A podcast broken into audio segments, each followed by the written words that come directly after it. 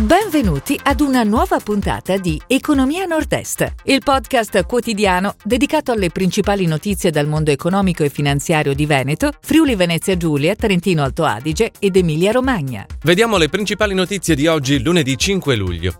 Guerra del Prosecco tra il Nord-Est e la Croazia. Ferrovie, 4 miliardi per il Veneto. Venet Work taglia il traguardo dei 10 anni. Somec fa la cucina a Cracco. Viveracqua, 10 anni di cooperazione nel servizio idrico. MacFit, nuova palestra a Padova. Covid, 600.000 euro per i ristori nel settore legno. Guerra del Prosecco tra il nord-est e la Croazia. Zagabria chiede nuovamente alla Commissione europea che venga riconosciuta la denominazione speciale Prosec per un suo vino da dessert. La prima proposta croata risale al 2013 e allora, come oggi, si sono schierati contro le associazioni di categoria italiane e politici.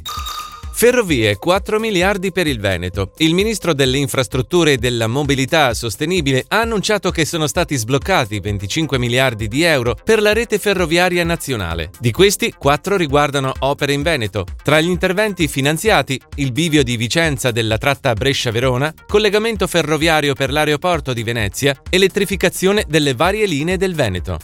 Venetwork taglia il traguardo dei 10 anni. Il network di imprenditori veneti taglia il traguardo dei 10 anni di attività. Il 2020 si chiude in crescita, con fatturato in crescita del più 15,8%. L'inizio del 2021 è molto sostenuto e prevedono di raggiungere a fine 21 un fatturato che si attesterà intorno ai 180 milioni di euro. Somec fa la cucina a Cracco. Attraverso la controllata Gico, l'azienda trevigiana ha fornito al nuovo ristorante di Portofino dello chef pluristellato Carlo Cracco il grande impianto cucina. L'impianto monoblocco è stato creato su misura e personalizzato sui bisogni dettati dallo chef. Viveracqua 10 anni di cooperazione nel servizio idrico. Compie 10 anni il consorzio che raggruppa 12 aziende idriche a totale proprietà pubblica in Veneto. Tra i principali traguardi 357 milioni di euro di investimenti in cantieri nel solo 2020, per una spesa pro capite pari a 77 euro per abitante. MacFit Nuova Palestra a Padova. La catena di centri fitness numero uno in Europa aumenta il numero di sedi italiane. È stata inaugurata la nuova struttura MacFit Padova che sorge in seguito alla demolizione del cinema ducale.